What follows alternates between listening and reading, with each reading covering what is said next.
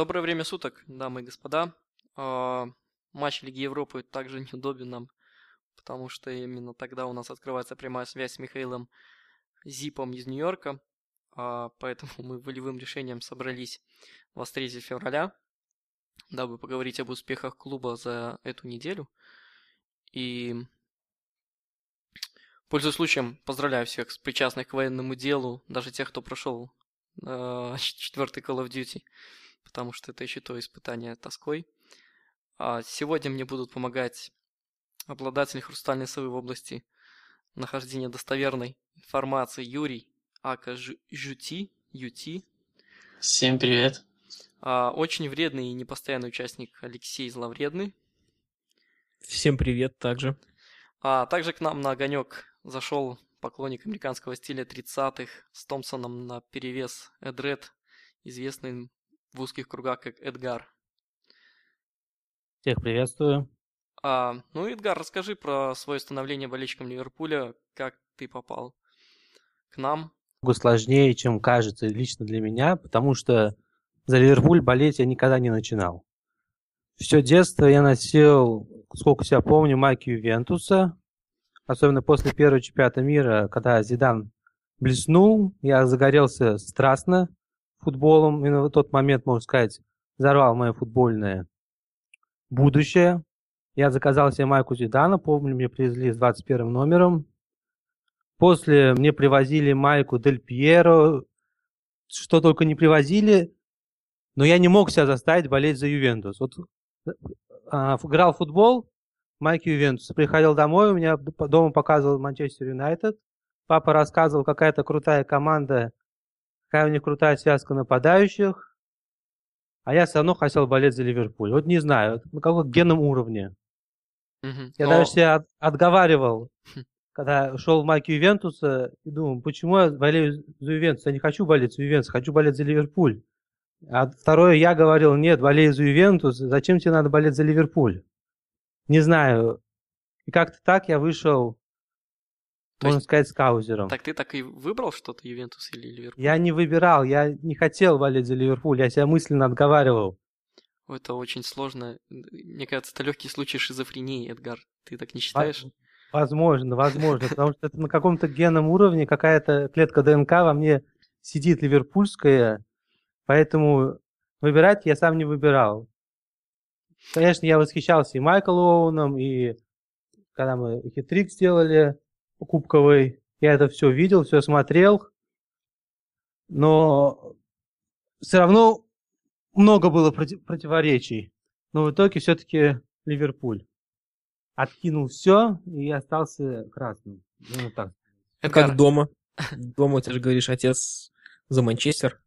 Он не был за Манчестер, он был рядовой болельщик. Но в начале 2000-х, в конце 90-х просто невозможно было рядовому болельщику не восхищаться игрой Манчестер Юнайтед. Особенно в их связке атакующей игры. По-моему, там все российское телевидение только и трубило, трубило о Манчестер Юнайтед. Поэтому, ну, как следствие, мой папа, да, восхищался их игрой. И я какое-то время, да, не буду лукавить, тоже мне нравилась их игра, хотя все равно я в душе говорил, надо болеть за Манчестер тогда. Зачем за Ливерпуль? Ну, вот так получилось. Эдгар, а вот ты любитель всего стильного. Как ты считаешь, Ливерпуль а, в этом плане лучше, чем Ювентус или нет? В плане стиля? Да. Кто тебе ближе? Вообще... Вкусово. В качестве футбола или в качестве имиджа? Не знаю, имиджа всего, эмблемы, футболок, а, все что угодно. Вот тебе поклоннику всего стильного. Не, ну Ювентус меня не притягивает даже чуть-чуть.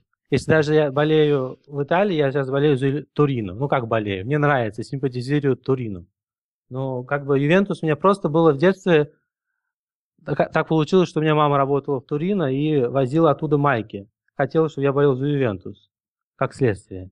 Поэтому я так-то не выбирал. А так, имиджи, имиджи, вообще с итальянцами тяжело спорить. Они в имидже, в моде очень хорошо. Но качество футбола, конечно, особенно начало 2000-х, когда у нас были волевые победы, вот этот волевая, волевой характер, наверное, меня все-таки склонил к тому, что все-таки не Ливерпуль круче всех. Отлично. А, ну, то, под, подтверждение твоих слов. А, Ливерпуль идет победной поступью последнюю неделю. Мы сыграли в трех разных турнирах. Это Лига, Евро... А, Лига Европы, Кубок Англии и Чемпионат Англии. Везде победы.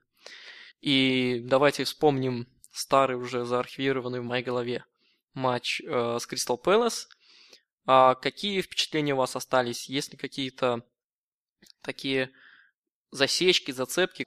Кристал Пэлас, э, ну, конечно, там прежде всего ассоциируется с тем, что сложно играть на их стадионе, на Селхерст парке. Это сложилось еще с прошлого сезона, когда мы выигрывали там 3-0, но не смогли увести победу. Ну, а... В этом сезоне, в первом круге, мы тоже получили трешку от них, и, конечно, ехать туда в Кубке Англии, после того, как к ним пришел Пардию, у них еще там случился этот подъем, они выигрывали, ну, почти все матчи при Пардию, ну, их, правда, было не мало, мало, вот, но было ехать страшно, и мы пропустили первыми от них, вот, и за результат было страшно, но... А вот когда мы пропустили, тебе показалось, что это будет рецидив э, прошедшего в матча в этом сезоне? Или у тебя все-таки ты ощущал того, нашу силу, ну, или силу Ливерпуля? Ну, в первом тайме я как бы не ощущал еще силу Ливерпуля, но и Кристал Пэлас не был так уж опасен. Они в основном оборонялись, пару их выходов в атаку были опасными. Сейф Минеле можно вспомнить при 1-0. Э, но в целом были надежды еще на второй тайм. Счет позволял. И наша серия без поражений тоже говорила в нашу пользу. Поэтому надежды были. Ну, просто э, я, когда мы пропустили, у меня были большие подозрения по конечному результату, так как, э, ну, я думаю, вряд ли кто поспорит, то, что Ливерпуль сейчас находится просто в бешеном графике. Мы, я вот смотрю, с 1 января, там, плюс тот э, идем почти все матчи через 3 дня. 3, 4, 5 дней, то есть максимум 5 дней. А, один раз у нас только была неделя перерыва, это между Сандерлендом и Астон Виллой. А, все, а так все остальное происходит через три, три дня.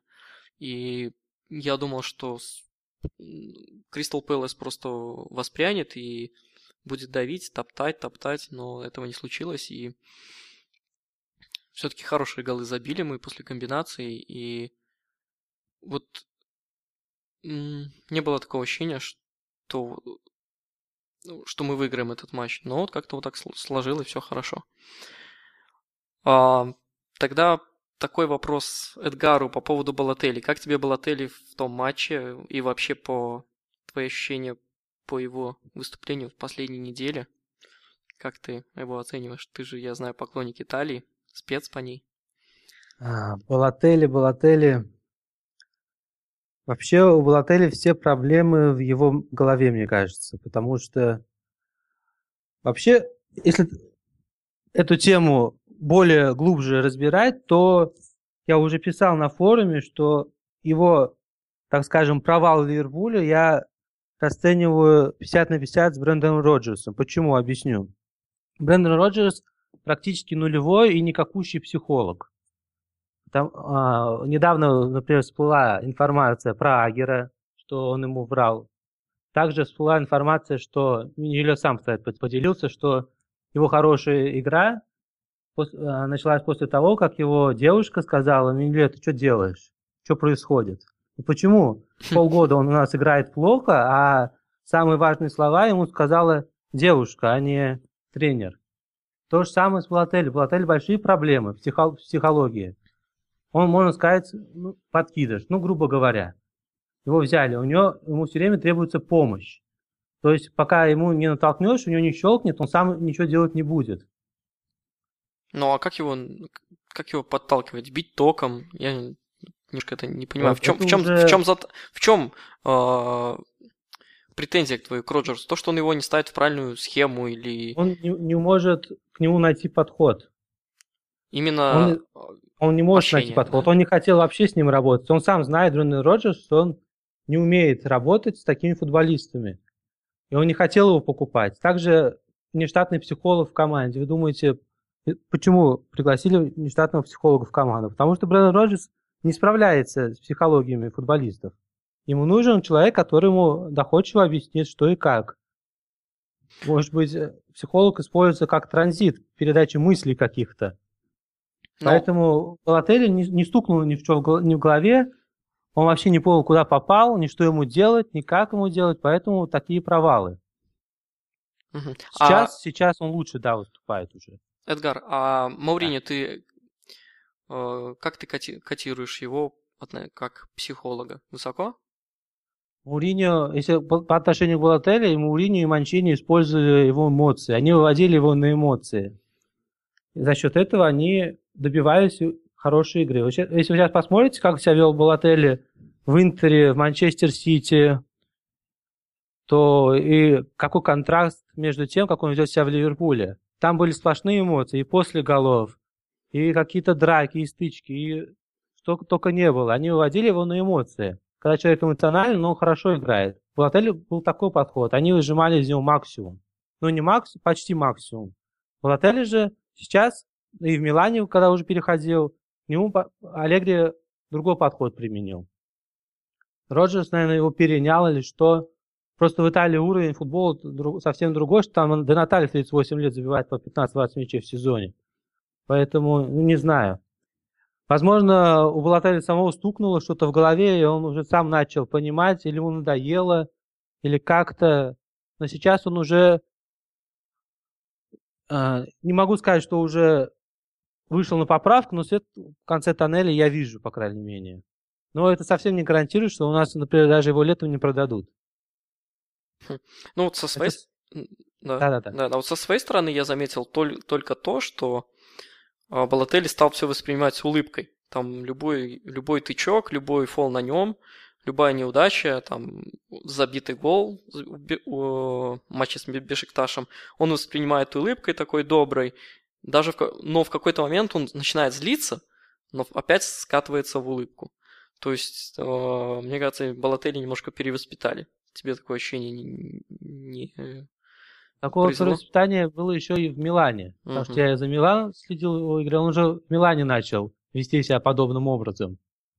Поэтому я говорю, что, возможно, Аллегри применял к нему такой подход, и Роджерс решил перенять, раз он в Милане забивал, то и будет здесь. Но что-то не срослось. А Я думаю, до сих пор не, не до сих пор не сходится у них с Роджерсом, потому что он до, до сих пор его критикует, хотя, в принципе, на фоне того, того же Стариджа в последних матчах отеле явно не хуже выглядел. А как вы думаете, кто ленивее, Старич или Балотелли?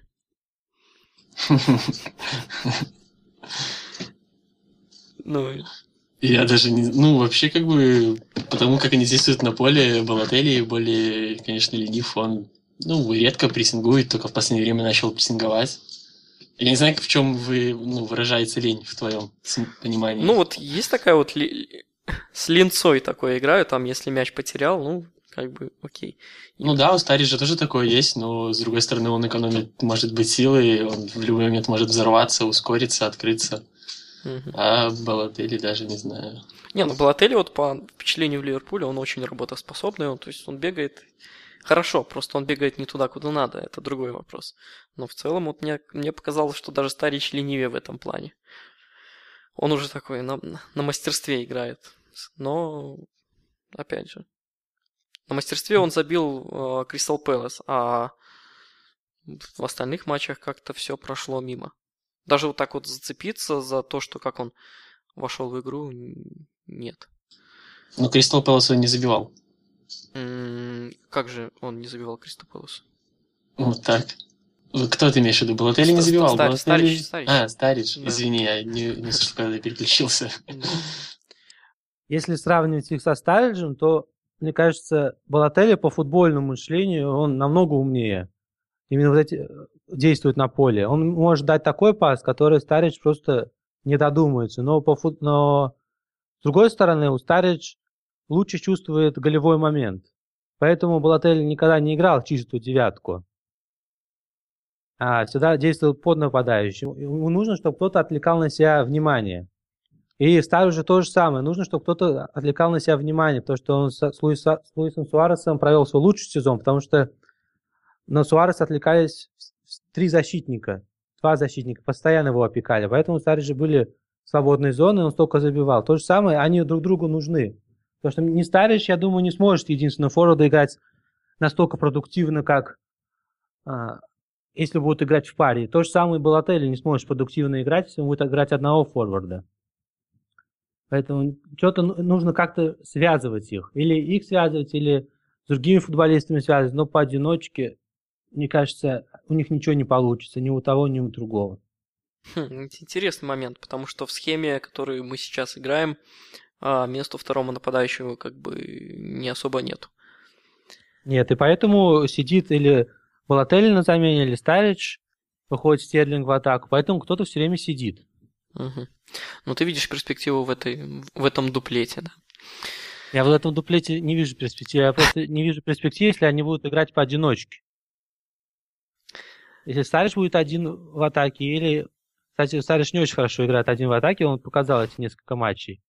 Только когда вот Балотелли уже уходил, голы получались у нас. То же самое и Балотелли в одиночке, когда уходил за нас, тоже ничего не мог. Ну и все, в продолжение нашего разговора по поводу Балотелли мы отметим исполненный им штрафной, после которого забил Лалана. Это стал победный гол. Ну и все, после этого мяча Ливерпуль уверенно катал, катал игру, катал мяч и ждал финального свистка. Вам не показалось этого, что Ливерпуль сыграл очень красиво, качественно на удержание, без каких-то там пожаров? Я, это очень редко для меня зрелище. У вас было такое ощущение? У меня точно было. Да. Но длится уже пару матчей последних. Даже матч с Саутгемптоном. Наверное, если не с первой минуты, то минуты, наверное, с десятой весь походил для меня вот на такое удержание. По Балотели хотел добавить, что Балотели, наверное, сейчас мысленно у себя в голове переживает такой процесс перестроения. Все-таки он видит себя, наверное, первым нападающим. Здесь его посадили на лавку, и он откровенно игрок ну, такой ротации, игрок замены. Вот. По последним играм, наверное, четырем, видно, что он более-менее начинает осваиваться, на мой взгляд. И его выход на поле приносит пользу.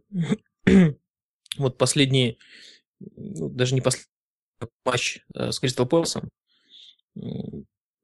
замены, которые производил Роджерс, вот и Балотелли, и Лалана, если я не путаю, они замены вышли. А, Лалана я, честно, не помню. Вот Лалана играл со старта. Да. Со старта. Вышел ну, по крайней мере, и По крайней мере, вот замены как-то мне сейчас внушают такое ощущение усиления игры. То есть раньше замены были так, как само собой разумеющееся, что ну, обязательно нужно сделать какую-то замену, освежить игру. А сейчас замена ну, для меня кажется усилением. Даже если это замена не напрямую игрока, который выходит там играть в атаку, а какие-то перестроения, то все равно игра улучшается. Там, выход нового защитника, смещение Джана в центр. Это уже дает какие-то результаты. Ну, по крайней мере, такой тренд положительный. Хорошо, ну вот мы, если закончили с Кристал Пэлсом, мы выходим на Блэкборн, э, и причем Рой Ходжсон натасовал нам а, очную встречу Манчестер Юнайтед и Арсенала. О, ну, Наверное, лучшее, что могло случиться. Да. Ты ничего не путаешь, потому что будет еще жеребьевка после этого раунда. Ну, я... после раунда, да, но, но в этом раунде а, Манчестер, что-то из них вообще. а, ничего, ничего, откладывай кокс просто немножко в сторону и докуривай спайс, и мы продолжим разговор. Итак, значит, смотрите, а, давайте по поводу Блэкберна. А, Эдгар, расскажи нам что-нибудь про Блэкберн. Я знаю, у тебя есть информация. Да, про Блэкберн я недавно читал хорошую статью, которую даже не статья, а интервью, которую взяли у двоих болельщиков Блэкберна в России что я себя подчеркнул, то что, что тренер у них Гарри Бойер уже, уже работает более 11 лет с командой, но до этого он работал с молодежкой, а сейчас ему доверили а, должность главного тренера. И исходя из этого он начал делать упор 90% состава состоит из англичан, шотландцев, ирландцев. Так что нас ждет реально тяжелая битва, потому что мы знаем, что не англичане, не шотландцы, ирландцы имеют боевитый характер, а когда они еще и молодые и хотят себя проявить, то просто так будем бегать, я представляю, сколько, это будет очень опасная игра. И Блэкберн, в принципе, в чемпионшипе идет неплохо. Они на старте буксовали, буксовали, но сейчас сыгрались, и поэтому нет, они еще не выйдут в премьер-лигу, но я думаю, следующий сезон они же даже поборются за плей-офф в чемпионшипе. А Так они что- избавились от своих владельцев с- курятины те? Да, с теми владельцами не избавились. Понятно, то есть у них какой-то такой перспективы радужные для клуба, да? А, И игра, да, будет тяжелая. И, кстати, там наш будет спиринг, только он не сможет сыграть. Нас преследует дух Потому что он заигран уже за... Да, за за Болтон. Интересно. Но игра будет тяжелая, очень тяжелая, потому что у них даже нападающие, два, два нападающих, это Руди Жестед и Джордан Роудс, они сейчас реально блистают в чемпионшипе, уже 24 гола на двоих забили. Это если учесть, что они нормально играть начали только 4 месяца назад где-то, потому что два месяца первых они полностью провалили. Мгм. Так что будем бегать очень много, очень потратим много сил, Еще я, подоз- но даже не я знаю, что подозреваю, что, получится. очень важно, в каком состоянии подойдем а, к этому матчу, учитывая наш, наше расписание.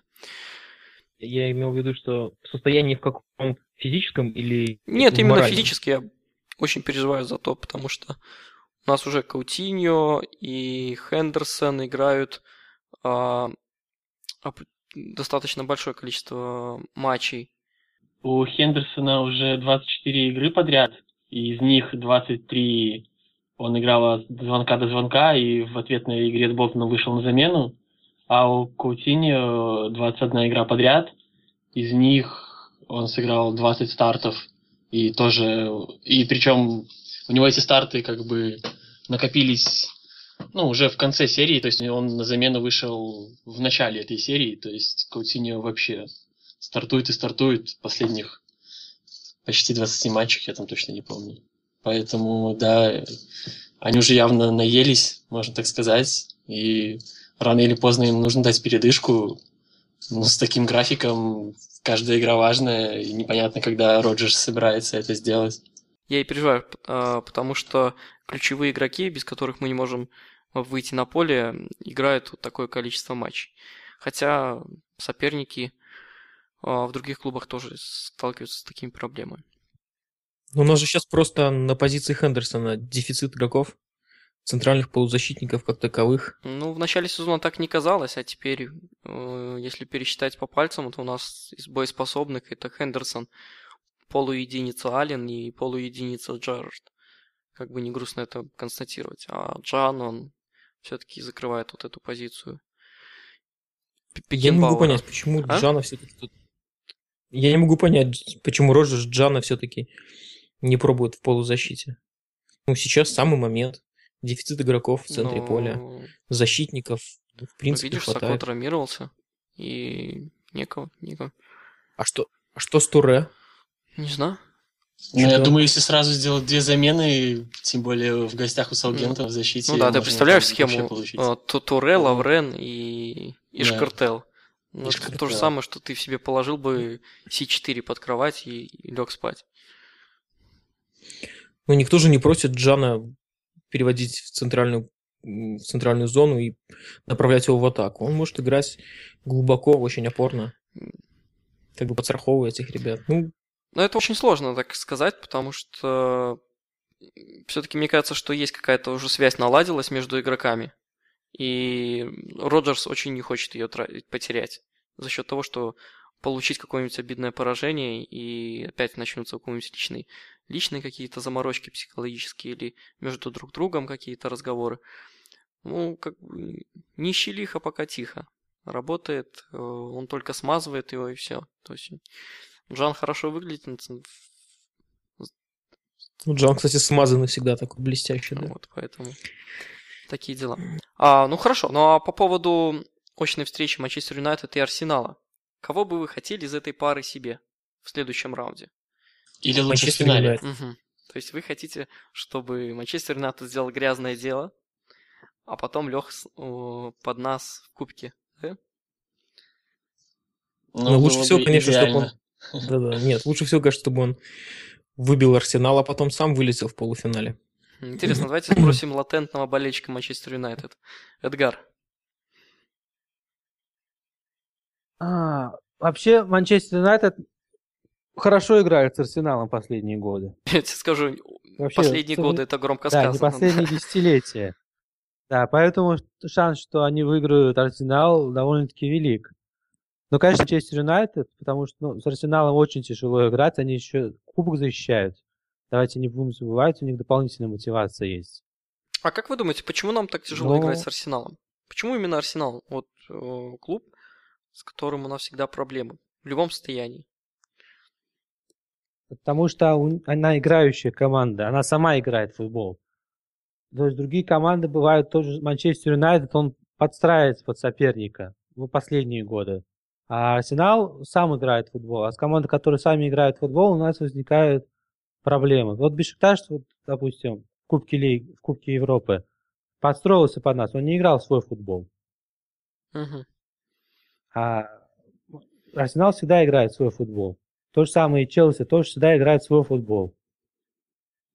А вы, ребята, Я а вы, ребята, в чем, почему думаете, что Арсенал ну, тут у нас такая немезида для нас? Сложно выделить какой-то один критерий. Ну, конечно, соглашаюсь с Эдгаром, что Арсенал все-таки гнет свою линию, он не постарается под противника. Даже не в том случае, если противник сильнее. А просто, наверное, Арсенал не умеет это делать. Или не хочет. Его, в принципе, устраивает этот скоростной футбол с легкими, невысокими такими игроками, которые каждый способен и ударить, и забить, и обмотать, и пробежать по бровке. Ну, не знаю. Так, такая магия, которая складывается. Вот я с вашего... Да. Я... я тоже согласен, но вот еще кажется, что в основном Арсенал получает от команд, которые берут мощью. То есть они едут там, например, в сток, и получают трешку. Они едут к Челси, и Челси давит их своей мощью. То есть, а у нас еще нет такой мощи, чтобы мы могли их задавить. На Энфилде, да, у нас в прошлом сезоне получилось. А когда мы едем к ним на стадион, там как бы вообще тяжело. Ну, вот всегда тяжело. Ну вот я поделюсь своим мнением. А, на мой взгляд, когда сталкиваются команды с одинаковым стилем, а, то, как правило, в этой встрече побеждает та команда, которая выше классом. То есть лучше, лучше используют эту игру. А вот когда сталкиваются, так, ты, Юра говорил, с командами силовой, например, футбол против такого техничного, то тут всегда может произойти все что угодно, да, то есть может силовой футбол победить, может победить техничный футбол. Что происходит там? Сток э, дома у Арсенала просто безбожно слил, на выезде он, то есть у себя дома он там выиграл Арсенал, размазал его. А, поэтому вот, на мой взгляд, в этом вся наша причина, проблема, потому что мы всегда стараемся последние, тем более последние годы, настроить очень комбинационный футбол, а, но в этом плане Арсенал нас переплевывает. Но в то же время э, Арсенал надо ломать характером, и у нас это иногда получалось. И прошлый, в прошлом году было прекрасно на Энфилде, и, и в этом году было тоже неплохо, но Опять же, у нас вот эта проблема с реализацией, и мы опять спотыкнулись. Хорошо, тогда завершим с, с Кубком Англии. Давайте переползем, переползем к нашему Евровечеру. А, славный клуб Бешикташ порадовал, порадовал Энфилд. А, перед матчем все смотри, видели, я думаю, воспоминания о том матче 8-0. А, я сразу знал, что такого не случится. Однако Билич а, мне понравился, как его играла его команда. Никаких претензий а, к Ливерпулю у меня тоже нет. Однако победа только в 1-0. И как вы думаете, хватит нам такого результата для прохода в следующий раунд или нет? Или нас в Бешикташе будут э, топтать и, и доминировать над нами? Я думаю, топтать нас там точно не будут, после, особенно после того, как мы выстояли в гостях у Кристал Пэлас, у Саутгемптона, я, ну, Бешикташ, конечно, может нам предложить что-то еще, и атмосфера у них будет, я думаю, потрясающая, но, думаю, можно справиться с их стартовым натиском, потом, возможно, игру даже перехватить инициативу. Я считаю, что главное забить. Три мы от них ни при каких раскладах не должны пропустить. Три раза, я имею в виду. Поэтому выездной гол был бы очень хорош. И очень радует, что мы не пропустили дома. Хотя два момента точно было опасных. Но хорошо то, что хорошо кончается. Хорошо то, что у нас есть Симон Минье. Это тоже, как да. меняется речь э, спустя несколько месяцев, да? Еще буквально до Нового года согласны были его продать или просто посадить на лавку. А сейчас Симон просто тащит. Может быть, его девушке стоит поговорить с многими игроками? Мне даже Да, посещала такая история мысль. Джона Терри и Лэмпорда повторится, я боюсь. А, Как тонко, Эдгар, как тонко. А вот А что с Лэмпордом, я не понял. а, не- он, наверное, имел Это просто как его. Терри и, и, и Бриджем, И. Бриджем, да. Бриджем, Бриджем. А, хорошо. А, Эдгар, как ты относишься к Лалане и к его промаху в матче с Бешикташем по пустым воротам? Как, как ты вообще оцениваешься Так, к сначала я скажу про Бешикташ и про наш выезд в Турцию, и потом я добавлю про Лагану. А, Я думаю, в Бешикташе будет много голов, и главная потеря Бешикташа это не то, что они а, проигрывают в один мяч, а то, что они потеряли двух центральных защитников. Они не сыграют с нами в следующем матче, а еще два таких же квали- квалифицированных центральных защитника в команде не имеется у турков, поэтому та модель игры, которую мы видели в матче с Саутгемптоном, будет полностью повторяться в матче э, с Бешикташем. Мы будем играть от обороны, и, потому что Бешикташу нужно будет идти вперед и искать свои шансы на контратаках. А, думаю, Каутиню мы все-таки не увидим в матче с турками, потому что он совсем уж вяло выг- выглядит, и в защите нужно будет посерьезнее обраба- отрабатывать. А, и на контратак, я думаю, Стерлинг, Стариш, Айп будут ловить защиту. И вполне возможно, что 1-1 закончится счет или 2-1. Но я думаю, гол- голы будут. А по поводу Лаланы, Лалана у меня вызывает противоречивые чувства. Как игрок, в принципе, он мне симпатизировал еще в Саутгемптоне. Но в Ливерпуле эта симпатия у меня, к сожалению, не переходит нечто большее. Он умный игрок, хороший игрок, но как игрок ротации он будет полезен для Ливерпуля. Можно сказать, как сравнивали его на форуме с Макси Родригесом, такая фишка, Джокер.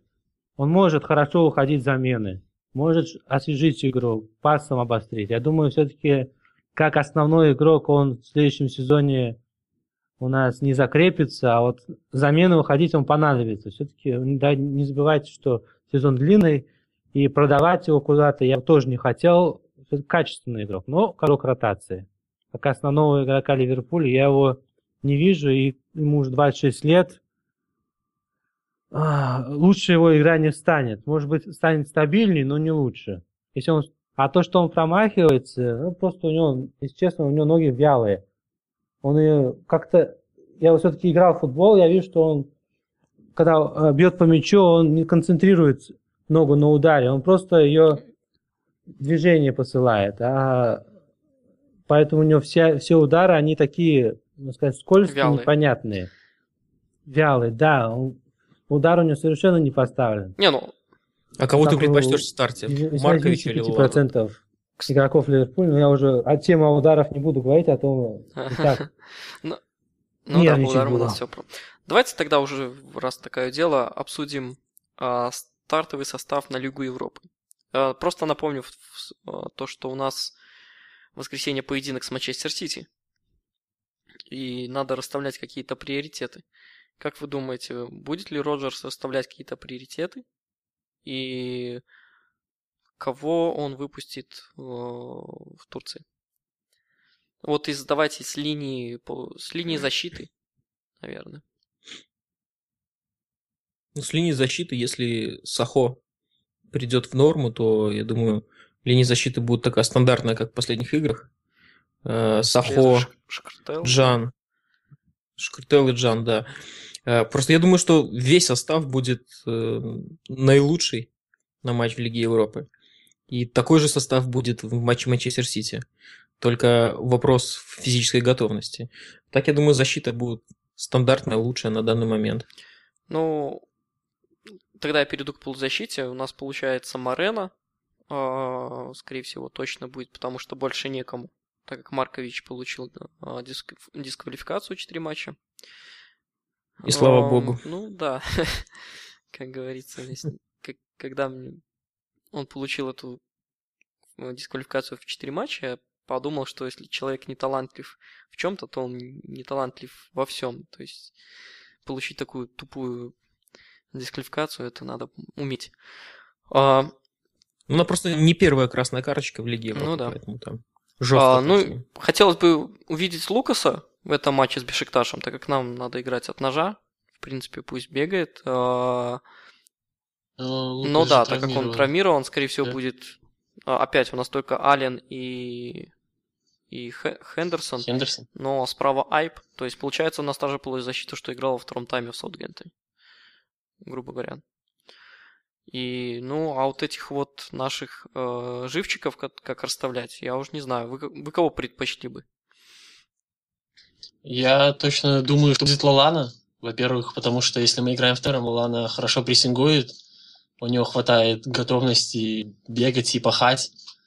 То есть, тем более его заменили во втором тайме прошедшего матча. То есть Лалана, я думаю, будет точно. А двух других исполнителей не знаю даже. Наверное, будет Ста-. Стерлинг. Хотя, с другой стороны, если выйдет Старич, то через три дня он может не выйти в Старич. Стер- Да, Стерлинг, в принципе, должен быть. Он со своей травмой, будем говорить так, немного отдыхал, что Ну, ли. он еще был на Ямайке. Я попрошу. Ну, это было давненько, да. Но тоже, наверное, как-то играет свою роль. А, Да, возможно, будет Лалана, Стерлинг и Старич на острие. а нет мысли по поводу Балатели вместо Старича. Я бы В посмотрел на лучшем Балотелли, случае, да? конечно. Лучше тебе. А, Я думаю, что Балатели не выйдет в основном составе, потому что игра будет строиться через контратаки, и он будет немного тормозить. Поэтому выйдет Стерлинг, Старич и Лалана. Лалана вместо Каутини. Каутини в этой игре не нужен будет, как я уже сказал. Пускай отдыхает в Манчестер Сити. И потом состав, да, я согласен, что останется без, без изменений. Роджерс держит Лигу Европы как Джокер в рукаве. Если у него не получится попасть в четверку, если мы проиграем там энное количество матчей, то у него всегда будет второй козырь, это попасть в Лигу чемпионов через Лигу Европы. Сейчас там команд, которые мы не можем победить, про- просто не Ну, осталось. Вольсбург Все почему? команды, которые мы можем победить. Ну. Вот, вот, Вольсбург, самая сильная команда, которая там осталась, согласен. А остальные, ну, мы ее тоже можем победить. А, всех можем победить. Тем более сейчас там Рома вылетает. Ну, ты вот это слово «всех можем победить». А, про- Эдгар, просто у меня вот немножко больш- небольшие сомнения по этому поводу. Как можно держать Джокер в рукаве, если ты не знаешь, попадешь ли ты в четверку до, ну, не знаю, до конца апреля, я думаю. До середины Да, да, то есть, апреля, э, до конца. тебе да. Но он хочет, чтобы у него всегда был второй шанс попасть в Лигу чемпионов по второму пути. Если в первом он ткнется и не сможет, не попадаем в Лигу чемпионов, у него всегда есть Лига Европы, он может вторым путем пойти. И он не хочет этот путь себе отрезать, поэтому он выпускает основной состав. А ты считаешь, э, нужно бежать за тремя зайцами? Да, необходимо. Иначе никак. Ну, Кубок Англии это для Лигу Европы для кармана Джокера Роджерса, а Лигу Чемпионов для болельщиков. Поэтому ну, Роджерс сам себя загнал в, такой, такую ситуацию, что ему приходится играть на трех фронтах и везде одним составом. Так что у него выбора даже Эдгар мне нету. напомнил э, царя из этого, из, э, из фильма Иван Васильевич меняет профессию. Казань брал, это, это для Джерарда, это для, там, для Роджерса, как черный ход, я не знаю. Ну, э, я не- немножко не понимаю, что такое загнал. Все-таки ты утверждаешь не то, что просто у нас маленький состав, и поэтому он в этом смысле загнал, или в том, что он продолжает борьбу во всех турнирах. Он себя загнал в том, что он был старт сезона, и, и что мы сейчас находимся... Не выше, не выше. Вне да. четверки, да, вне четверки. Я думаю, и не имеем права на ошибку в АПЛ, да. Да, но никак не ожидал, что мы будем на шестом месте 45 очками после 26 туров. Может, он знал, что в этом году не смогут за чемпионство побороться, но что за, четверку, за четверку будет борьба до последних туров, я думаю, он не предполагал. Мне еще кажется, борьба на три фронта хороша тем, что нам нужен опыт, ну, даже в том, чтобы был такой плотный график. Игроки должны учиться преодолевать эти трудности, играть там через три дня на четвертый, потому что пора бы уже начинать бороться не только там в прошлом, как в прошлом, а мы только в Англии боролись в чемпионате, и в каком-то еще мы только при Далглише там в два кубка играли, чемпионат забросили. Пора бы уже начинать привыкать играть ну, как минимум на три фронта, на один домашний кубок, европейский, и в чемпионате тоже не падать в лужу лицом. Поэтому с этой стороны тоже очень даже хорошо, пусть даже если ну, где-то не получится или нигде не получится, это будет полезно на будущее. Надеюсь, Роджерс чему-нибудь научится. Я тоже с точки зрения болельщика, мне очень тяжело отдавать какой-то турнир. Я понимаю, что может там тяжело игрокам и тому подобное, но э, я жду только того, что будет самый сильнейший состав в каждом матче. С какими-то условностями, там кто-то отдохнул, кто-то передохнул, кто-то попил. Э, конечно же, только-только участие во всех турнирах, потому что именно вот эта вот борьба во всех турнирах, она закаляет команду. А если начинать концентрироваться на одном каком-то турнире, как в свое время сделал Астон Вилла э, в Кубку, еще помню, не помню, Лига Европы тогда еще была, была уже. Э, и как она сделала акцент в, э, в матче с ЦСКА, там выпустила там пол какой-то второй состав, так она и повалилась и в, в чемпионате, потому что когда ты делаешь акцент на турнире, и у тебя там что-то не получается, то, как правило, это не знаю, в 80% случаев это играет роль проигранной борьбы вообще. То есть даже уже шансов на возврат не получается. А, хорошо. По поводу Бешкташа я только хотел бы отметить, а, что вам нравится в Айбе? Вот как вы считаете, что, в чем в нем, чем, в чем его сила? Айб, в чем сила Айба? Э, я считаю, во-первых, в его телосложении, как это сказать, в конституции тела или... Вот, он как бы от природы такой прям здоровяк, что ли. Он может бегать, работать 90 минут, еще больше, наверное. И в таком возрасте, ну, у него феноменальные данные. Вот. Плюс он не обделен техникой, он быстр, цепок, то есть у него очень хорошие данные, осталось только направить его в правильное русло. Он очень часто бывает утыкается в защитников с мячом, когда не видит продолжения атаки или не хочет видеть. Вот. И бывает теряет мяч, но достаточно часто он и выбирается из этих ситуаций.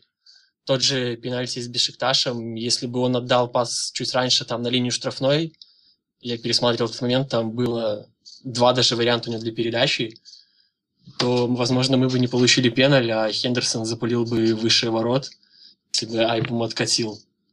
Но он еще решил подержать немного мяч, и в итоге на нем свалили. Ну, у него есть минусы, как и у любого молодого игрока, и он нестабилен еще. Но, надеюсь, будет двигаться, развиваться в правильном русле, и это будущее нашей команды. Было бы отлично. Меня больше всего подкупает в нем это хладнокровие. 19-летнего пацана, он достаточно хладнокровно не боится э, пойти в обводку, сыграть красиво в дриблинг э, в ситуации, когда как бы, ну, за тобой больше никого нет, только ты. И мне это очень подкупает.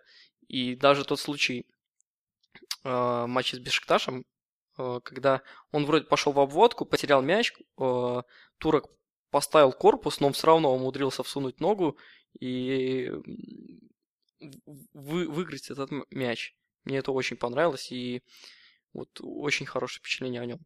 Я только переживаю, чтобы эти игроки, у наши все, а, скажем так, одной конституции тело и цвета кожи не превратились в Мозеса. Это вот я каждый день встаю и думаю, ребята, только не надо так делать. Вот. А, поэтому вот с Айбом мне очень хорошее впечатление. Я в свое время очень а, высоко его ценил, и мне казалось, он даже лучше Стерлинга. Вот. Но пока об этом говорить не приходится, но... Но мне кажется, по как-то вот по размеренности в действиях, по балансу, Айп намного лучше, чем Стерлинг. Намного, я, конечно, не сказал бы пока что, что намного Айбу еще нужно расти. Вот, но его появление в составе, ну, лично для меня такое было неожиданностью. Э, появление его именно на таком качественном уровне. И сейчас становится вопросом, а для чего мы покупали Марковича? То есть Айп, очевидно, лучше Марковича. Или, или кто-то со мной не согласен? Если бы сейчас не было Марковича, Айп и играли бы просто на износ. У нас бы не было еще игрока. То есть Маркович нужен как минимум для обоймы, да, он стоит бешеные деньги. Да, но... вот именно такие деньги. Ну, это другой вопрос. Согласен. Ну, я думаю, что об, об Айбе ни у кого нет впечатлений таких отрицательных. Вот последние, сколько он у нас, наверное, три матча провел? Так, я еще не сказал, у меня есть. Еще есть? Есть. Есть претензии? Давай претензии. Есть. Понимаете, Айпа такой футболист, который может поднять зрителей, зрителей на ноги своими действиями на поле, но продуктивности в последней, да, у него продуктивность сейчас идет, но как мышление по мышлению я его не очень высоко оцениваю. Он хорош, хорош в физических данных, у него хороший удар, он может там по дриблингу пройти и все ахать. Но, но паса у него последнего нет. Будет ли... Да, пас последнего нет. Даже я общался с болельщиками дерби, и они делились своими впечатлениями по Айбу. Так вот, я могу сказать, что Инц, который пришел им в аренду, за 4 матча сделал больше, чем Айб за 20 матчей в дерби. И даже сейчас они взяли на место Айба другого вингера Манчестер Юнайтед Лингард. И уже они его оценивают намного выше, чем Айба именно по фольному мышлению, по скорости. Так что я бы не говорил, что Айб это прям что-то нечто. Это не значит, что он может стать, он еще слишком молод, он на таком уровне. Да, он, он хорош в чем-то одном, но последнего паса для Вингера ему явно не хватает. Ему явно не хватает футбольного мышления, чтобы придумать что-то, потому что он находит себе пространство, а и дальше, дальше ничего. Да, есть такой грешок, я заметил еще в дерби, пару матчей видел, когда он там за матч делает 15 обводок, выходит в штрафную, но это ни к чему не приводит. То есть прострел или навес идет просто никуда. Вот в этом это, скажем так, такое бросалось в глаза.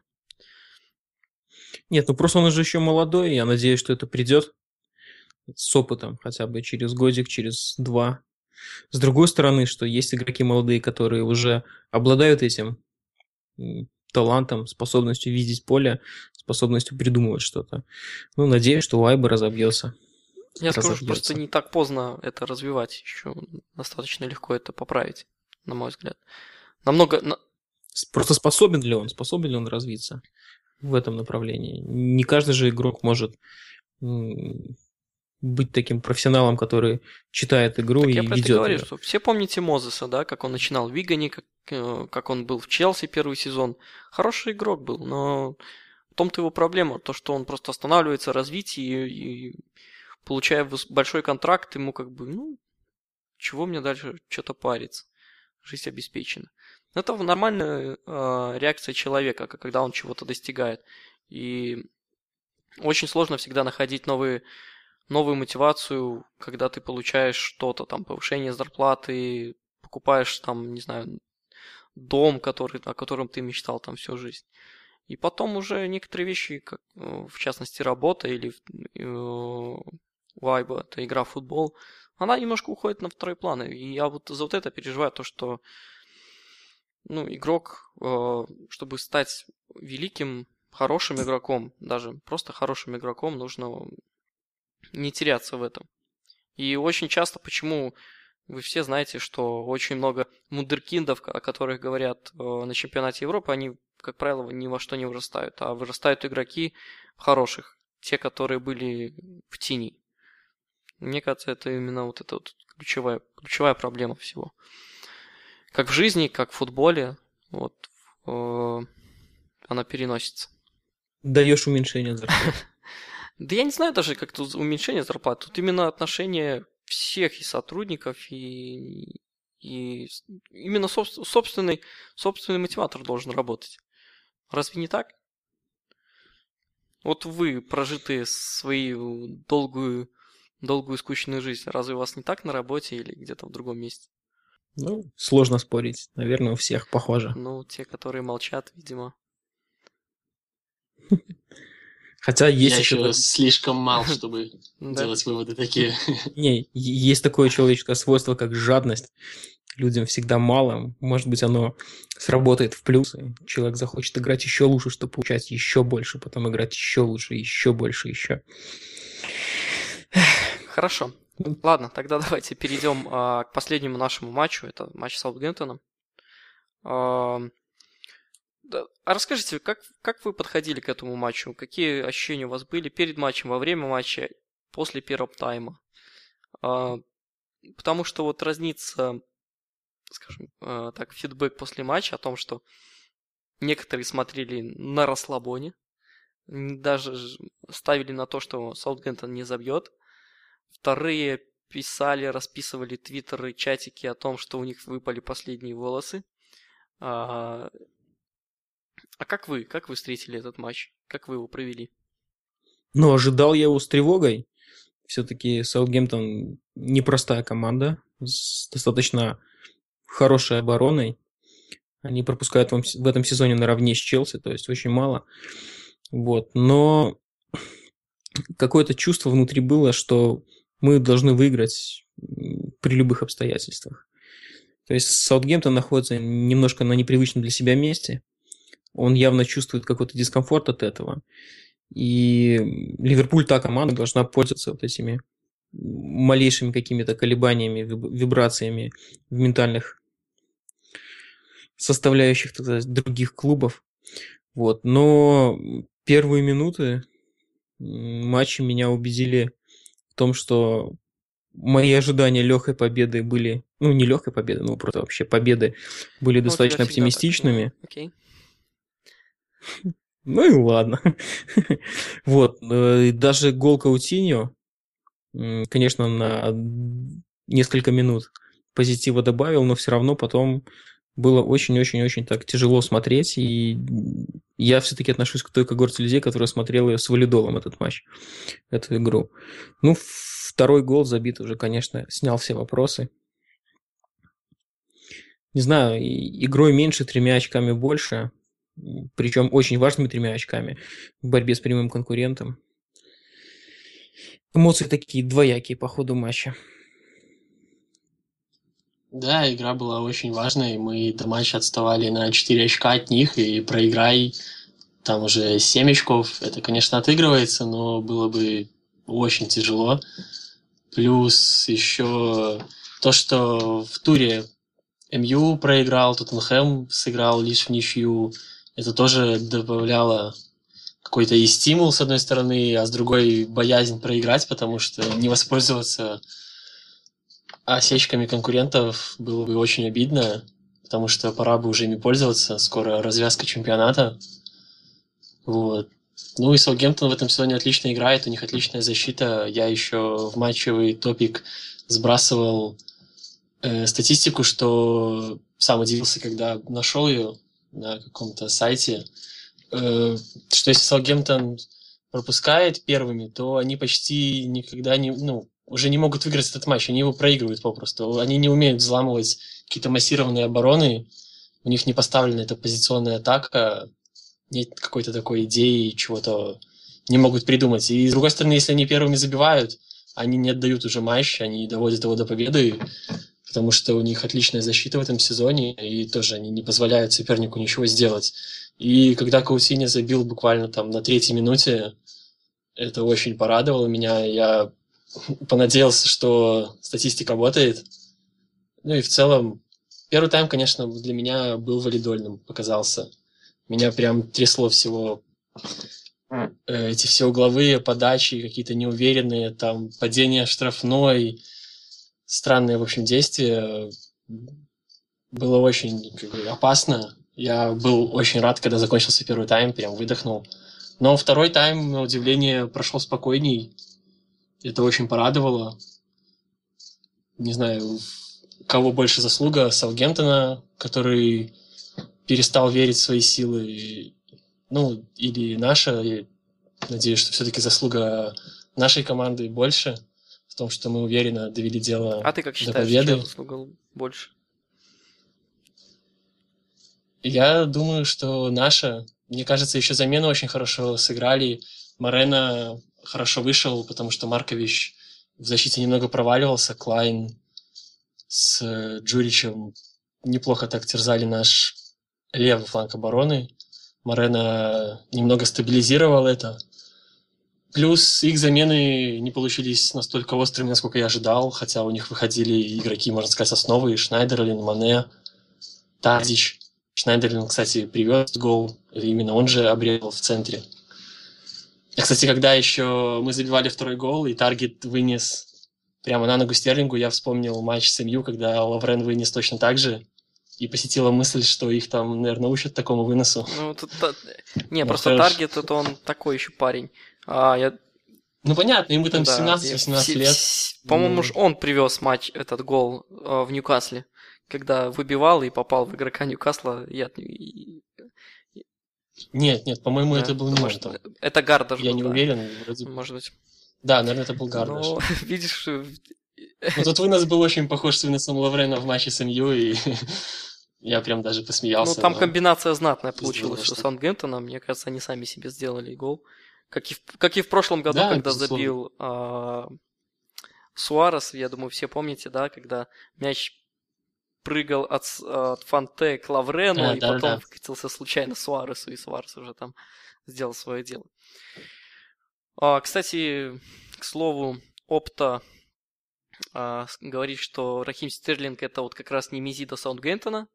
Он забил три гола им, столько же, сколько Норвичу. То есть это самый любимый клуб для Стерлинга, чтобы забить. А, Ну, не самый плохой клуб, это хорошо. Считаю, что Саутгемптон сейчас идет в нормальном состоянии и борется за высокие места. Хороший клуб он себе нашел, чтобы А, огорчать. ну и к тому же Ливерпуль а, защитил пятый клиншит подряд. И это первый клиншит с 1900... э, То есть пер- первый, первая серия из клиншитов с 1985 года. По-моему, кто-нибудь мог представить себе, что Ливерпуль будет э, штамповать клиншиты в начале сезона? Ну вот в начале, после середины даже сезона. Об этом можно было, не знаю, только мечтать. А сейчас... Даже не сейчас мечтай, это да. воспринимается как, э, как обыденность. Ну, Подумаешь, клиншит и клиншит. Как говорит Али- Я думаю, два человека есть. Это Джан на позиции центрального защитника и Минеля со своей девушкой. Даже три, наверное, человека получается. Минеля уверенность, защита стала обретать эту уверенность. Ты- Вот. то есть ты считаешь, что лучшему игроку месяца надо было отдать э, невесте Минели, а не Каутиню, да? Да, да, ты читаешь мои мысли точно. Хотя никто не видел невесту Минеле. Может быть, он там с Каутине что дружит. Хорошо. Эдгар, а ты бы поставил на то, что э, Саутгемптон не забьет в матче с Ливерпулем? По ходу матча. По ходу матча, не перед матчем. А, Я вообще ставил ставку на этот матч. У меня есть такой грешок, ставил на обе забьют. И он на третьей минуте ставка могла уже пройти, когда нам не забили меню или спас. Вообще, по- что касается этого матча, то в четверг я думал, что мы проиграем этот матч. В четверг. В пятницу я уже сомневался, думал, может, ничейку зацепим. В субботу я был уже уверен, что мы поборемся. А в воскресенье я уже уверен был, что мы победим. Все-таки Роджерс везучий тренер, ему даже не пришлось ничего говорить, не пришлось настраивать команду. Я не, привожу прямую параллель между а, победа Ливерпуля и поражение конкурентов, но факт, что осечки конкурентов воодушевили Ливерпуль, и он с первых минут а, а, с первых минут забил и вот этот рывок сделал. Я думаю, ну, каких-то процентов, какая-то доля все-таки тоже есть. Поэтому, но то, что Ливерпуль не пропустит, нет, я не думаю. Я думаю, мы все-таки пропустим. И должны были пропускать. Скажи, Эдгар, а вот при счете 1-0 явно ты не болел, чтобы Саутгемптон забил, а когда мы забили второй гол, в последние минуты ты за Саутгемптон да. не притапливал чуть-чуть, чтобы ставка сыграла? Я еще счет на 2-1 ставил. Ух ты. Ну, нет, я не притапливал, я притапливал только, может, дополнительное время, соглашусь. Эдгар, а, скажи честно, ты много проигрываешь на ставках? Нет, на ставках я немного проигрываю.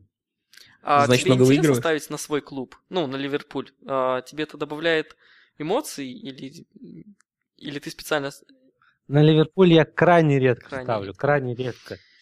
Но я думал, что мы пропустим а, после того, как мы с турками еле по полю передвигались.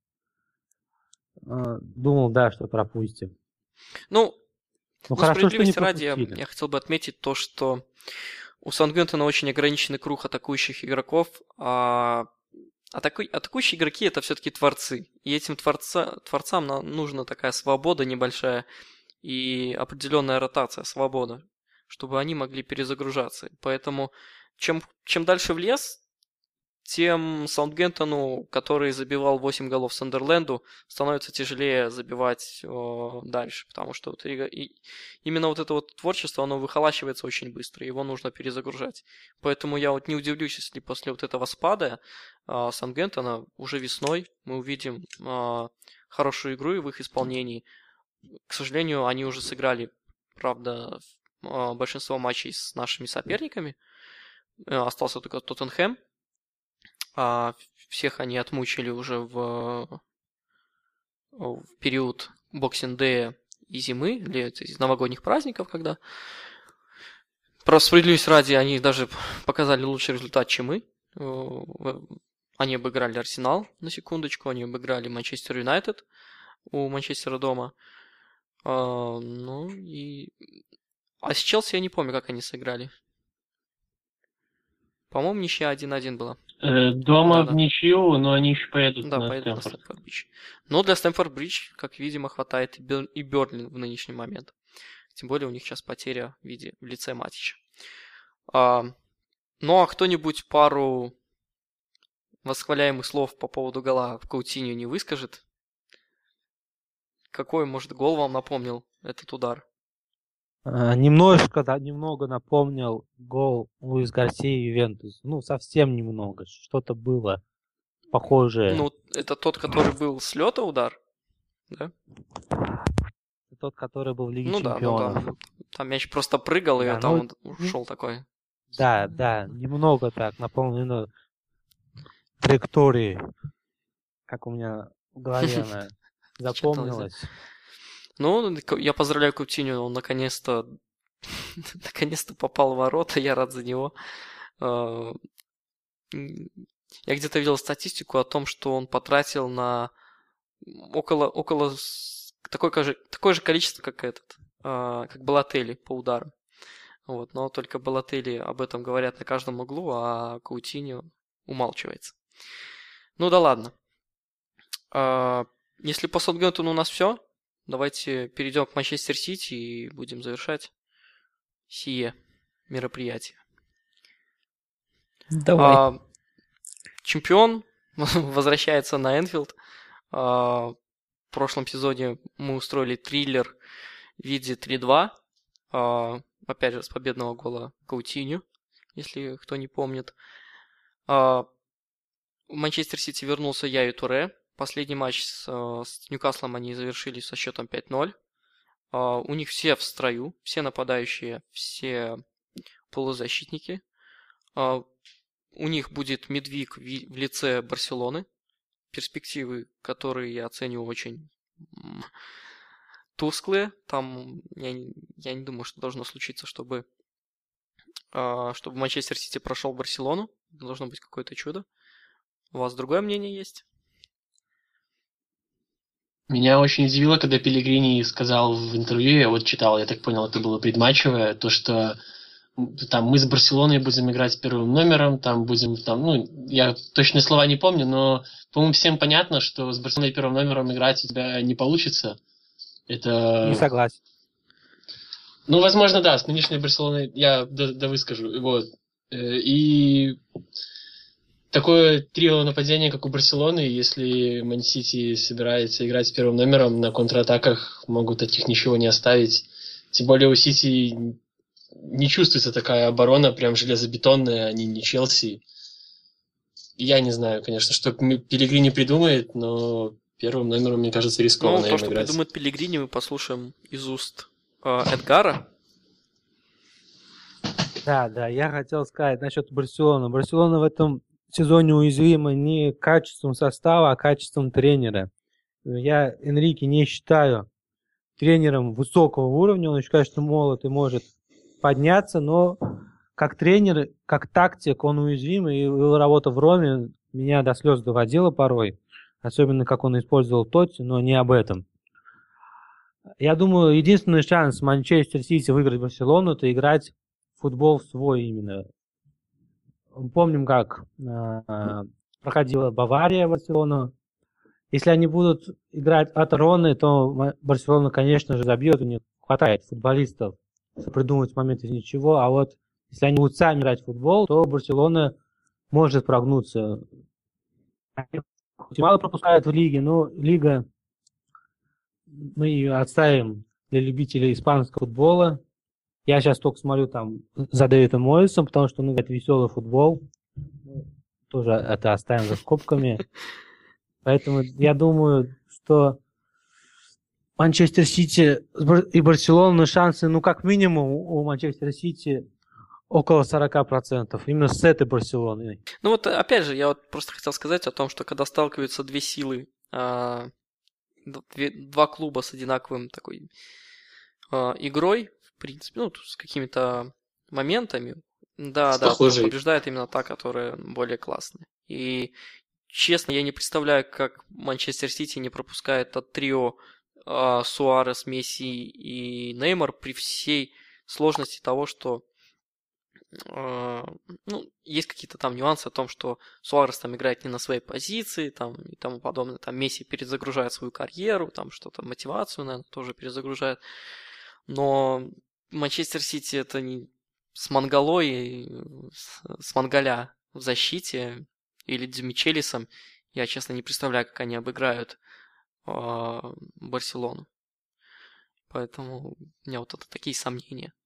Возможно, они могут забить, но не знаю. По-моему, ЦСКА, ЦСКА даже может наказать Манчестер Сити. Как почему должно возникнуть проблема у Барселоны, я, я не знаю.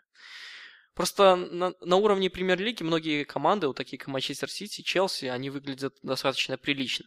Как только они появляются в Европе, у них постоянно возникают проблемы, потому что уровень уровень чемпионата, мне кажется, намного упал в Англии за счет того, что э, потекли деньги и очень нужен результат. И сейчас никто не думает о том, как построить команду в долгосрочной перспективе, а строят команду просто из, из крутых игроков.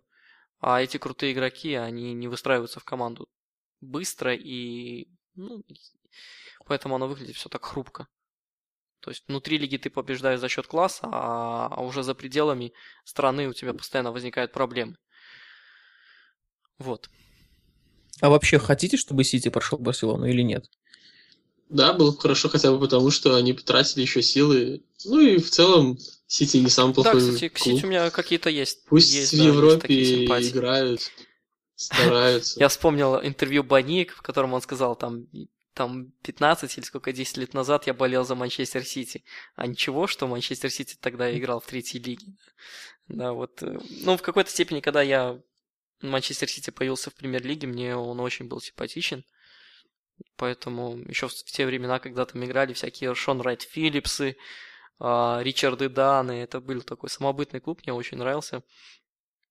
Да, пришли шейхи, сделали такое чудо-юдо, но такая симпатия и такого отвращения, как, э, например, от Челси или э, Арсенала у меня нет. Поэтому в очных встречах, да. А матч... Манчестер Юнайтед Ну, забыл. Манчестер Юнайтед, по- он идет как по, по, по дефолту, по, по, по умолчанию. Это Манчестер Юнайтед. ну, Тем более он сейчас в таком состоянии, когда такой думаешь, ну и ладно. Ну смотри, Ваня, я думаю, у тебя пока не вызывает отвращения, потому что их тренируют довольно-таки интеллигентные а, тренера, и Пелегрини, и Манчини, и Хьюз. Вот когда туда летом придет, условно из Атлетико Симеоне, построит грязную игру, жесткую, я послушаю.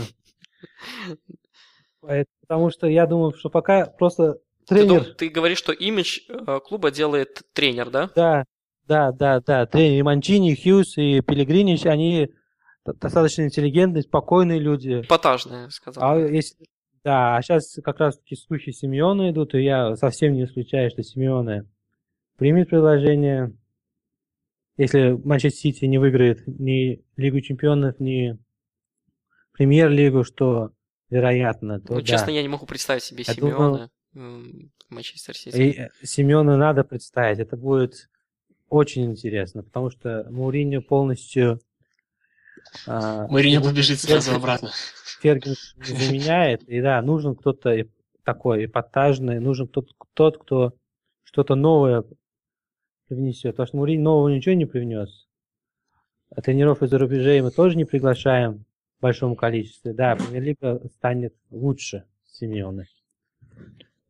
Окей, окей. Но давайте вернемся к нам.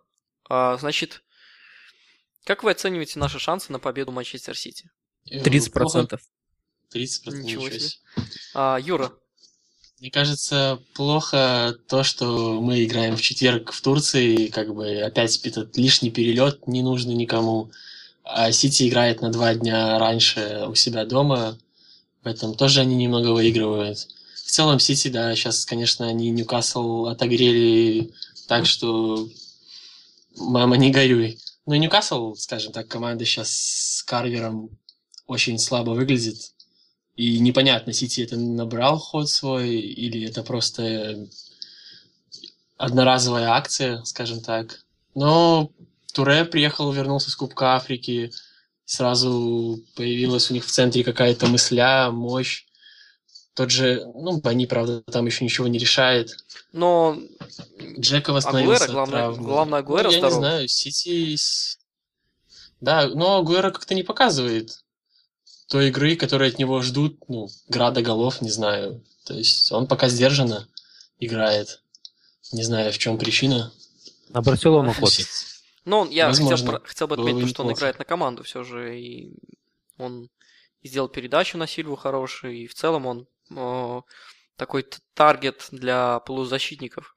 И я бы не сказал бы, что он плохо играет, да, может так не забивается у него там через э, каждый второй удар, но вполне себе достойно, и по статистике он очень хорош э, в качестве передач. Э, и и в, в акценте, который он расставляет при атаках своих. О, очень грамотный игрок. И когда... Всегда немножко вот перед игрой, ты когда перечисляешь игроков соперника, например, как я и Туре, Насри, Сильва, Агуэра, и когда думаешь, что еще вот Сильва в форме, э, я и Туре тоже неплох, немножко так э, страшновато за нашу оборону, несмотря на то, что мы тут э, наяриваем клиншиты один за одним. Э, учитывая то, что в центре поля у нас, по сути, некому навязать борьбу вот, вот этим вот чертям. Э, Вы так не считаете?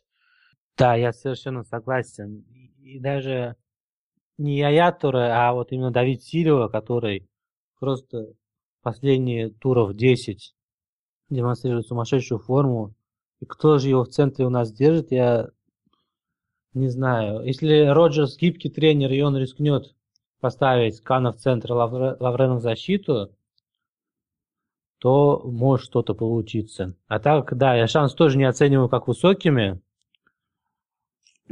но шансы есть. Шансы есть. Я думаю, здесь много решит эмоции, именно исход на эмоциях. Футбол может отойти на второй план. Все после Бешикташа будет уже видно, как пройдет тот матч, сколько мы там эмоций потратим, сил. Поэтому сейчас оценивать шансы я бы так не стал. Но то, что этот матч будет, наверное, самый тяжелый. Последний вот этот отрезок после января, думаю, да. Мгм. И Агуэро Ну, сейчас форму все набрал. исправит Алексей со своим про- прогнозом. Нет, я просто хотел задать вопрос. А не считаете ли вы, что матч Сити это все-таки матч э, такой стоящий особняком по сравнению с другими командами, которые ну, ниже нас классом или идут ниже нас в турнирной таблице? Не думаете ли, что Роджерс может намудрить что-то и поменять схему игры? Придумать четырех защитников, два центральных, два крайних? Не-не-не, Нет, Роджерс я думаю, ми- не, меня, не меняет чего-то, как- да. когда оно работает. Да, Когда когда, не работает, работает, он только ага. начинает как-то рефлексировать, а в этой ситуации вообще ис- исключаю эту вероятность даже. Если Ну, бы я бы не стал. не работал, то да. Но Ну, значит, 0-3 мы выиграем. Ал- Алексей, а кто забьет, мне интересно? А забьет Айп наконец-то первый Мгм. гол свой. Такой значимый. Забьет Марена. И Шкрутел забьет с углового. Мгм. К сожалению, Стариш не забьет. Хотя он у меня фэнтези, но... Эдгар, Не судьба. а ты слышал верняки, которые тебе продиктовал Алексей? Да, я хотел еще спросить у Алексея, сколько мы голов забили с угловых в этом сезоне? Так, на прикид. В реальности или у Алексея в голове? Надо уточнять. В реальности. В реальности, В реальности, головы наверное, Алексея. два.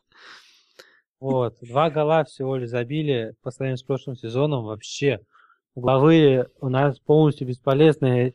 Если в среднем мы подаем где-то 7-8 угловых за матч, но выжимаем из этого вообще не, не знаю, что Роджерс делает, но угловые... В прошлом году у нас так хорошо угловые шли, постоянно таили все опасности, не только угловые, и навесы, а в этом году полностью отсутствует эта опция как стандартное положение. Как, только как штрафные, а как вот навес или угловые полностью отсутствует. В чем думаете причина? А, ну, первая причина, я думаю, в том, что очень плохо, на- очень плохие переда... по- подачи у нас происходят. А, даже заметно на то, что, ну, как сказать, очень проц- большой процент брака. То есть у нас много, много угловых, да, но если так вот смотреть, то одна передача, подача плохая, вторая там на, на ближнюю сразу перехватывается. Очень плох- плохие подачи делают игроки. И там и Каутиньо, и Хендерсон, кто там еще? Джерард подавал. Все очень плохо. Э, Опять, э, что еще может быть? Э, Именно иногда бывают такие волны, вот как в прошлом сезоне получилось, и все это случалось, да. А вот есть такая интересный момент, который я заметил. Если кто-нибудь не видел, вы попробуйте посмотрите последние три матча а, обзоры Вестбромича и посмотрите, как они исполняют стандарты. То движение, которое они устраивают в штрафной перед подачей, я считаю образцовое, образцово-показательно, как надо действовать на, на в этих моментах. Вы только посмотрите, как, как там а, а, синхрон- синхронно все передвигаются по штрафной и знают, кто, куда идет подача. А, а в прошлом году просто получалось так, что на вес Шкартел выигрывает борьбу. В этом сезоне, ну, просто так не случается. Ну и, в- Ну, слу- да, случится, ну и к тому же я случится. еще хотел третий момент отметить, то, что мы вообще очень плохо играем головой. Я бы им сказал, а, Эдгар, ты задавал вопрос, сколько ты голов помнишь а, забитых со штрафных, а сколько ты помнишь голов, забитых головой? Но мы верхом-то и то- Так вот, у нас даже играем. моменты, когда у нас нужно просто всунуть э, свой- свое ведро, попадает на сучок. Вспомните э, удар Марковича в матче то ли со Стоком, то ли с Халом на Энфилде. Вспомните Барини удара, то же самое. Вспомните Хендерсона в пустые ворота на Стэнфорд Бридж в Кубке Лиги. Когда элементарнейший просто кивок головой ворота э, не приводит голу в пустые. И этот, я считаю, что этот компонент у нас вообще не отрабатывается. Да, у нас отрабатывается вот это движение, игра низом. А верх у нас почти, на мой взгляд, никак, ни в, какой, ни в каком э, компоненте на тренировках я не видел. На фотографиях даже. Я, я еще хотел бы добавить возможную причину. Если не ошибаюсь, Роджерс в интервью говорил, что в этом сезоне со стандартными положениями хуже, потому что они играют по два раза в неделю, и у них не остается просто времени тренировать эти стандартные положения. Я не знаю, это больше как отмазка, или это действительно как-то влияет, что им там нужно день восстановиться, там какие-то обычные упражнения, и на стандартные уже не остается времени. Возможно, тоже как-то влияет. Ну, Нету ничего наигранного, не отрабатывают. Ну, да, был такой период, когда об стандартах, наверное, и не думали даже. Вот. Но не знаю. Про удар головой можно, да, добавить? Конечно, Удары. конечно. Я еще помню лет, может, 5-6 назад Алекс 64 земляным пухом говорил на форуме, что проблема Ливерпуля, что он не умеет играть головой и в защите, и в атаке, что просто никто не умеет. Защит, защитники на тренировках не испытывают проблем с нападающими, и поэтому им кажется, что они все умеют. А когда приходят условные Керолы, то они теряют. То же самое нападающие. Им не с кем тренировать свои навыки. Ну, это еще проблема старая. Ты думаешь, что просто ну, во время двухсторонок, да, у них нет достойных соперников по игре головой? Нет, да, да. У нас, в принципе, на воде никто головой не играет. Поэтому и защитники у нас сколько стандартов мы пропустили в начале сезона. Да и в прошлом году, что не навес, то гол был. Там ворота. даже не навес, там просто какой-то заброс, да, скидка, да. там мяч отправляется куда-нибудь на дальнюю штангу, там никого нету, расстреливай не хочу. Да. Да, и качество исполнителя тоже согласен, что у нас... Ну, Каутини мне совершенно не нравится, как подают угловые. Джеред уже уходит, а кто будет подавать, пока тоже неизвестно. Думаю, будет подавать тот человек, кто заменит Джерда за 50 Хендерсон миллионов. же хочет за, везде за все миллионов. делать за Джерарда. Да, есть такой сейчас слух от газеты «Дела Спорт». Я не хочу его произносить, потому что... Вдруг еще сбудется, да? Да, пускай болельщики Ливерпуля пока что не расстраиваются, кто заменит Джерарда. На букву «П»? На букву «П» и я пойду, да, после эфира пиво пить. Хорошо. А, ну, раз мы уже забыли, наверное, обсудить по поводу инцидента с э, пенальти, пенальти. Палатели и Хендерсона. Вы на чьей стороне? Кратенько. Я даже не знаю, не то что на чьей-то стороне, я надеюсь, что все это не вылилось ни во что в раздевалке, там и в целом атмосфера хорошая в команде. Всем понятно, что у Балатели лучший удар, э, и с пенальти он почти не промахивается. И в этом плане, конечно, хотелось уверенности перед пробитием, что мы забьем, домучим этот бешиктаж. Но я не знаю, как там было по установке тренера или что-то. Надеюсь, просто не будет никаких раскладов, все нормально закончилось. В следующий раз таких ситуаций уже не возникнет. Будет бить Балатели или Ламберт или Джерард. У нас три таких пенальтиста с хорошей статистикой. Остальным я не доверяю. Ну, просто это камень в огород Хендерсона, в огород его капитанства. А в чем выражается, Алексей, с твоей стороны это? Ну, голос капитана на поле должен быть неоспорим. Он сказал, что я буду бить, и все. Тут вопрос, либо это Балотелли человек э, с пулей в голове, ему никакие авторитеты не важны. То ли это слабость характера Хендерсона. Ну, интересно будет посмотреть, как как дальше выльется. В клубе, конечно, все это смягчили, как-то спустили на тормозах, что, ну, так и должно быть, Балотелли лучший удар, Хендерсон подумал и решил, что да, действительно, пускай Балотелли бьет, но все-таки это такой вопрос конфликта интересов. Вот, поэтому Хендерсон у меня получил небольшой такой минус э, в плане его капитанства. Но я подозреваю, что Роджер сказал, что должен был бить э, Балатели, раз такая ситуация. В любом случае, мне больше всего понравилась реакция празднования гола, когда э, Балатели такой, да ладно, чувак, что ты пыжишься? А, а Хендерсон такой, как ребенок обиженный был, не мог поздравить своего партнера, который решил такой важный момент. Очень странная реакция.